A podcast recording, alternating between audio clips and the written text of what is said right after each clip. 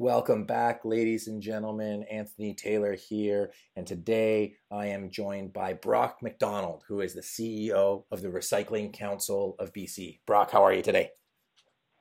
I'm great, Anthony. How are you? Oh, doing fantastic. A beautiful day, sun is shining. It's a great summer so far, so I'm very happy. Um, thank you so much for joining us. Can you uh, tell our listeners a little bit about you and what you do for Recycling Council of BC and sort of what your day to day looks like? Sure. So, um, as you mentioned, I'm the CEO. I started with the council in 2003 as a communications director, and uh, took over as uh, the slash ED CEO in 2006. Uh, the Recycling Council uh, of BC is uh, Canada's longest standing council. We've been around since 1974. Where our primary mission is that of waste minimization, the elimination of waste. And so I lead the team that uh, works towards that. We provide British Columbians primarily with information about their options uh, in their communities to um, avoid waste, to recycle, or waste uh, minimization, disposal, that uh, that type of thing. And we have three platforms to do that. We have the recycling hotline, we have the uh, Recyclopedia, which is an online system, and then we have our free phone apps that are GPS based, and people can use those to find the locations uh, convenient to uh, wherever they happen to be. And so that, in a nutshell, is what we do. Very cool. Well, so can you tell me a little bit? Like you've been the CEO of mm, the BC Recycling Council for 11 years or so, is that right? Yeah, that's true. So for we have our listeners who are like managers and leaders in strategy. What are um, maybe some of the two or three best practices that you have for that you found work best for leading strategy within within your team and within your organization? Well, I, I think my first approach is to take uh, a systems thinking uh, perspective on things. You know, unless you're aware of all the potential balls in play, uh, you know, your risk unintended consequences, then those can be disastrous. So uh, I kind of take a systems thinking approach, and uh, you know we uh, we like to build uh, collaborative alliances. We're a small organization, so we cannot do everything ourselves. We have limited resources, so we work with other like-minded organizations that have similar goals, and we work with them. Uh, the the systems thinking piece. Can you tell me a little bit? One that's thing that stuck out right away was the unintended consequences. Can you, uh, without breaking any privacy or anything like that, can you tell me a little bit more about like what system thinking looks like to you as a as a manager?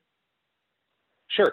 So, you know, for instance, some of the advisory committees I sit on, and that one of the things I do emphasize with them is, you know, when they're doing their strategic planning, when they're trying to do uh, long-term continuous improvement, you have to take a systems thinking approach. You have to know all the balls in play because you aren't necessarily in control of every aspect of your environment there's uh, legislators, there's uh, competitors, there's uh, other uh, entities that can have an influence on what happens in your in your system, and so you have to be in, involved enough with the system to know what that looks like.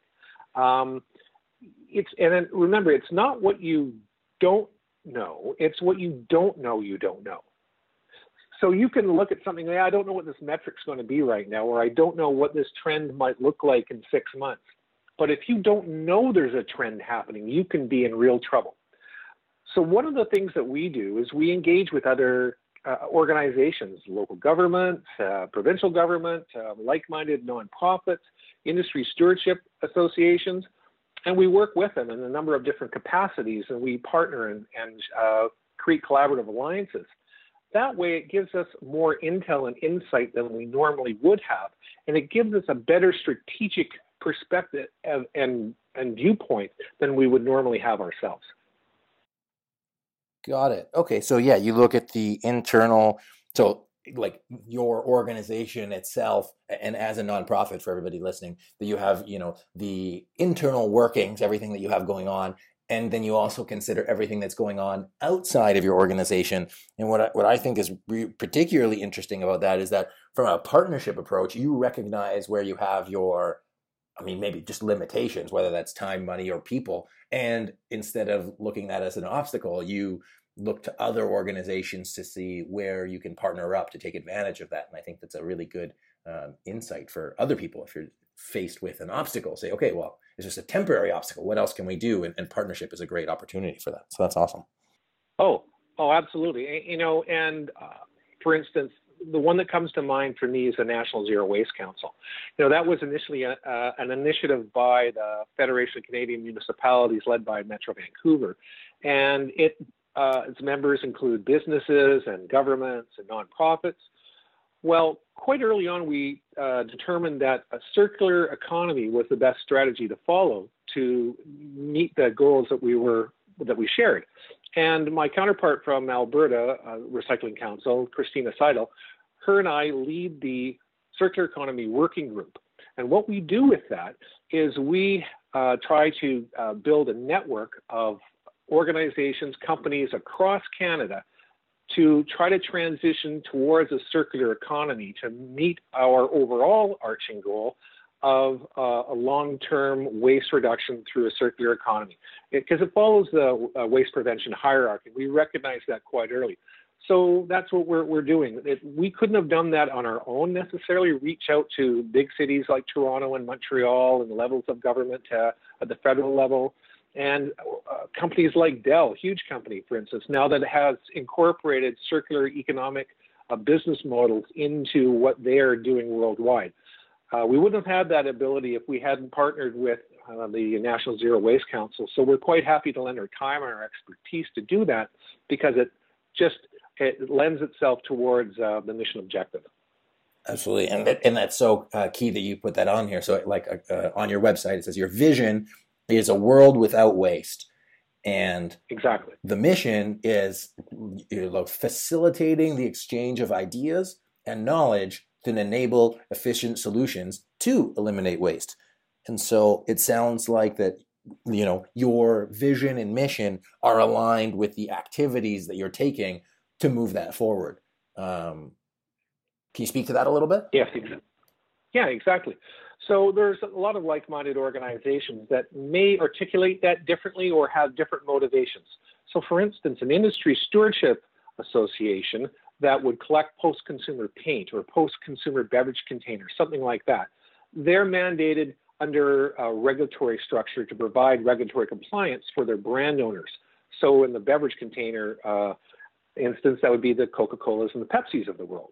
Well, that may be their primary motivation, the the uh, the regulatory compliance, but they're still working towards waste reduction. So we work towards that goal with them, and where we can align our goals, we do so. And we've actually uh, done, done some very interesting pro- uh, projects with organizations like that. For instance, we wanted to create a series of PSAs, but you know we're a small organization; we don't have the budget to do that.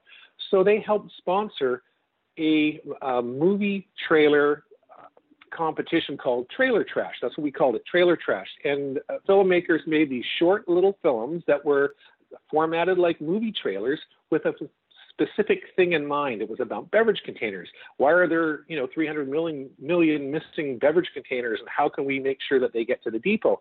And some of the films that were created by local filmmakers and students were just absolutely amazing. I mean, top notch, high level, uh, high production uh, EPA um, PSAs that we're now still using. And actually, in one instance, uh, the countries of Netherlands and uh, Spain uh, contacted us and asked us if they could use uh, this particular film and dubbed in their, their languages to spread that message. So it was a very successful thing that had some global impact.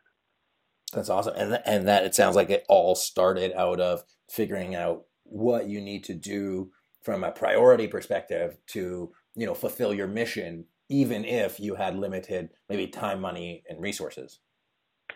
Exactly. We have to be quite creative sometimes. So, you know, a strategic alliance can help you meet a goal and, and further your mission and you know, it, it, it, when you've got an organization that has a larger budget than you and is mandated to do specific things, and you can help them by giving them some creative uh, input to allow them to achieve that as well, you know, it's that's that's clearly a good example.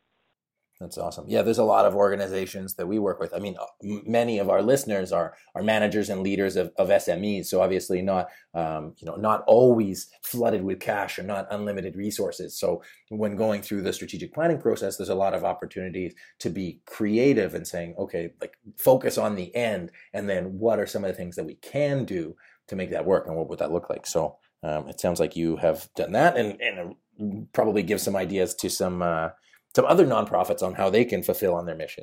Um, so I really want to ask you more about strategy and performance because I think that would really fall right into what you're talking about the circular economy. But before I do that, did you have another sort of best practices, um, really like on the court example for for our listeners? Well, you know, one of the things that we look at in our organization is, you know, it's not it's not CEO centric in terms of its of its uh, strategic planning and strategic mission. I mean, we we look to everyone uh, as leaders in our organization, and many of the initiatives that we uh, come up with are are staff driven. And so, a number of years ago, we had an issue where we were literally losing staff on a regular basis to organizations that could provide uh, greater salaries, uh, better benefits, uh, room for advancement, and, and advancement in career in, in, other ways. So we decided to do an internal process to change the culture in our organization to one that was um, uh, more of a mentor and learning organization. And so what we did was we got our staff together. We had them identify five values that they felt they brought to the organization. And we identified that and we saw where the common values were. So we built a framework of common values. They created their own internal mission and vision statements from that and then worked towards that mission. And we flattened the hierarchy, uh, the management hierarchy, dropped the uh, internal silos like policy, communications, and that sort of thing, and started to uh, provide operations through a project management system where one person would take the lead and others would uh, join in on the project. And what that allowed us to do was develop skills, have people mentor and teach people other skills, and uh, to develop skills that they normally wouldn't have been able to do. And it, what it did was it created an atmosphere in which people were uh, had a much more fulfilling employment experience at RCBC. And you know what it what it and and as it turned out, it's really had a high impact on our employee retention. Where we were losing maybe a couple of people a year to other organizations, we haven't lost anyone in the last couple of years. And so we have an accumulative uh, institutional memory with the council now of our four-person management team of uh, about 60 years and uh, with our uh, five line staff that provide uh, frontline uh, information services, I think it's around 27 years now combined of service. So it's it's really made a huge difference. And when you're an organization that relies on its level of information to provide to the public, institutional memory like that and that level of expertise is uh, just the ultimate level of importance to maintain. That's awesome. Yeah. No, and I could see how that would be, I mean, extremely valuable, especially when, well, the core part is, yeah, education, both internally and the process wise. So um, I have a few questions. Uh, how many, so you mentioned you have, you know, four management team, five frontline employees. When you were going through this, so I don't want to call it like a process reorganization, but um, was that how many employees you had, like under 10 at the time? Yes. Okay, perfect. And how long did instituting that that program take you? It didn't take that long. We were able to facilitate the process that started it, the uh, identification of shared values and the mission and vision statement, in an afternoon.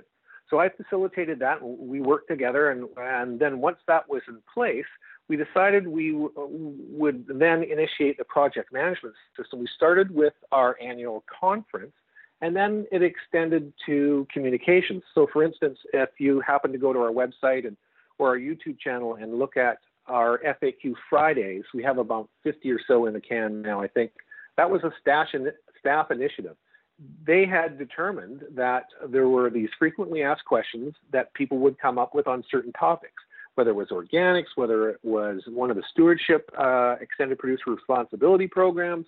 You know, there was these set of uh, questions that people regularly had.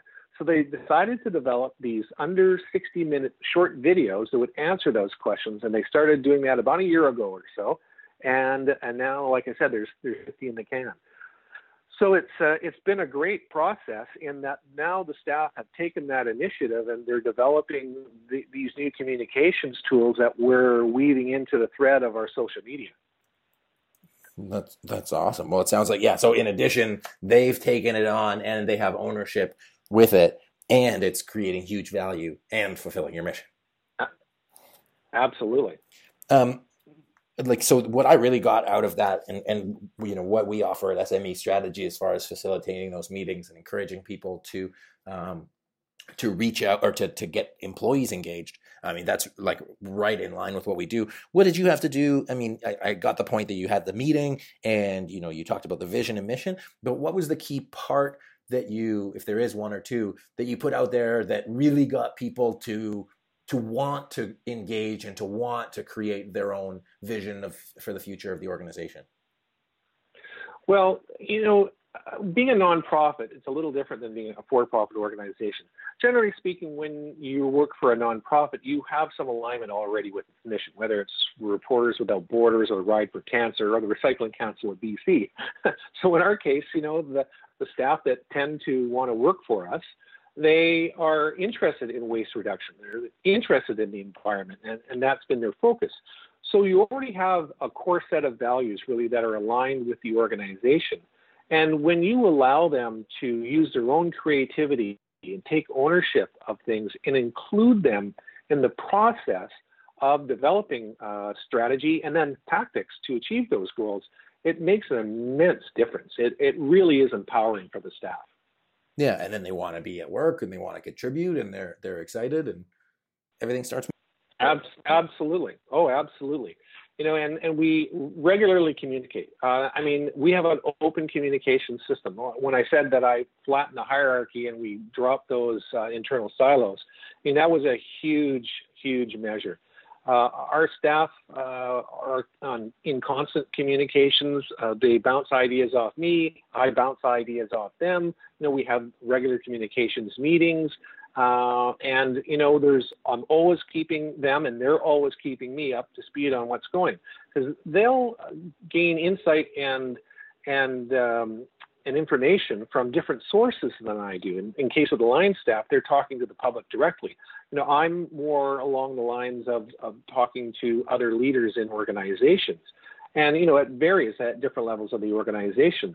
So we're always looking at the strategy. Everyone knows what our what our strategic plan is. That we want to uh, promote the circular economy as a means of eliminating waste. And so, whenever an opportunity presents itself, we talk about it. And so this open an open communications policy where we're all on the same page is helping us move forward.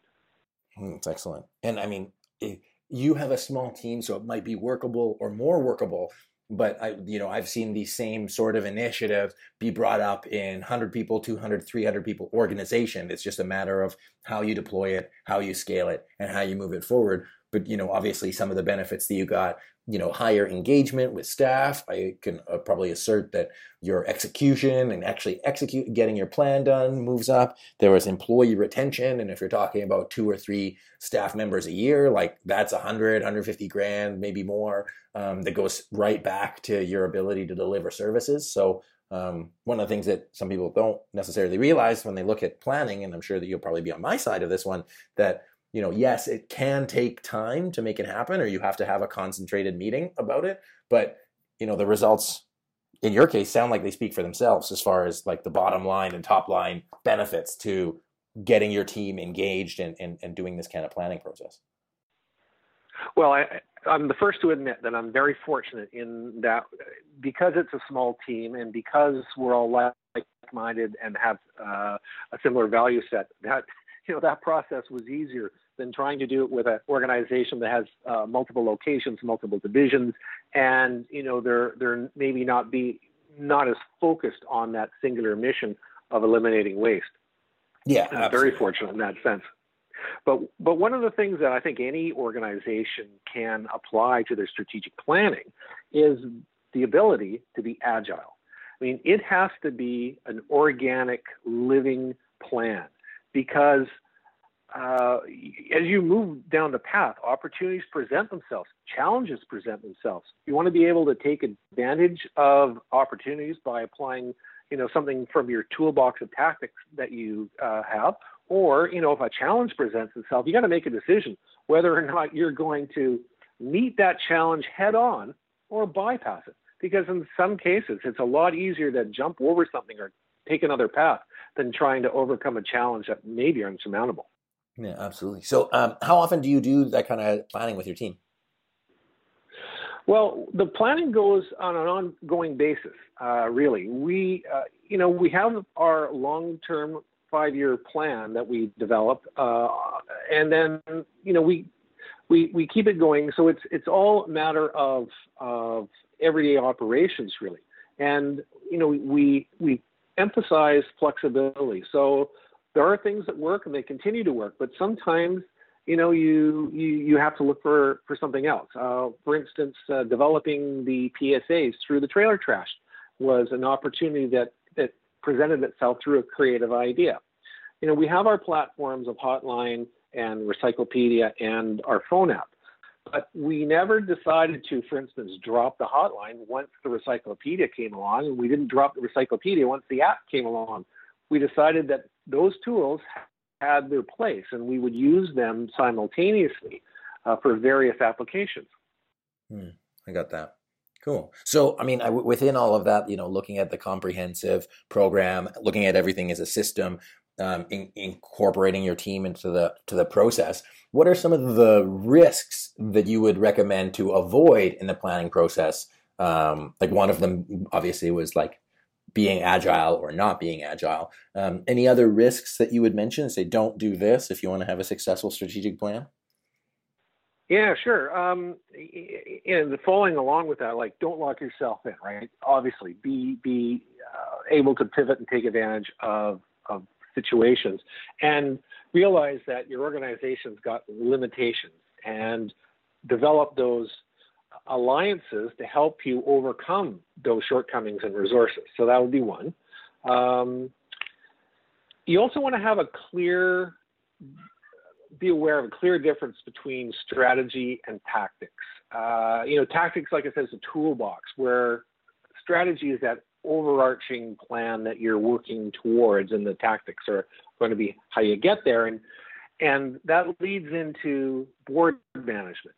So in an organization such as ours that that has a board, uh, and we have a policy governance board, uh, sometimes your board can be populated by folks who are more operational in their thinking uh, in their own careers. So you do have to have a little bit of caution and provide some leadership between your uh, board chair and your chief of staff to make sure that the folks that are involved in the strategic planning process realize that it is a strategy that we're working towards and tactics are more of an operational side of things.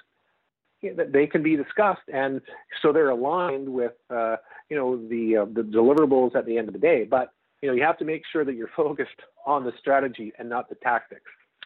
Yeah Absolutely. And uh, I'll take this opportunity to plug our, our new book called Alignment.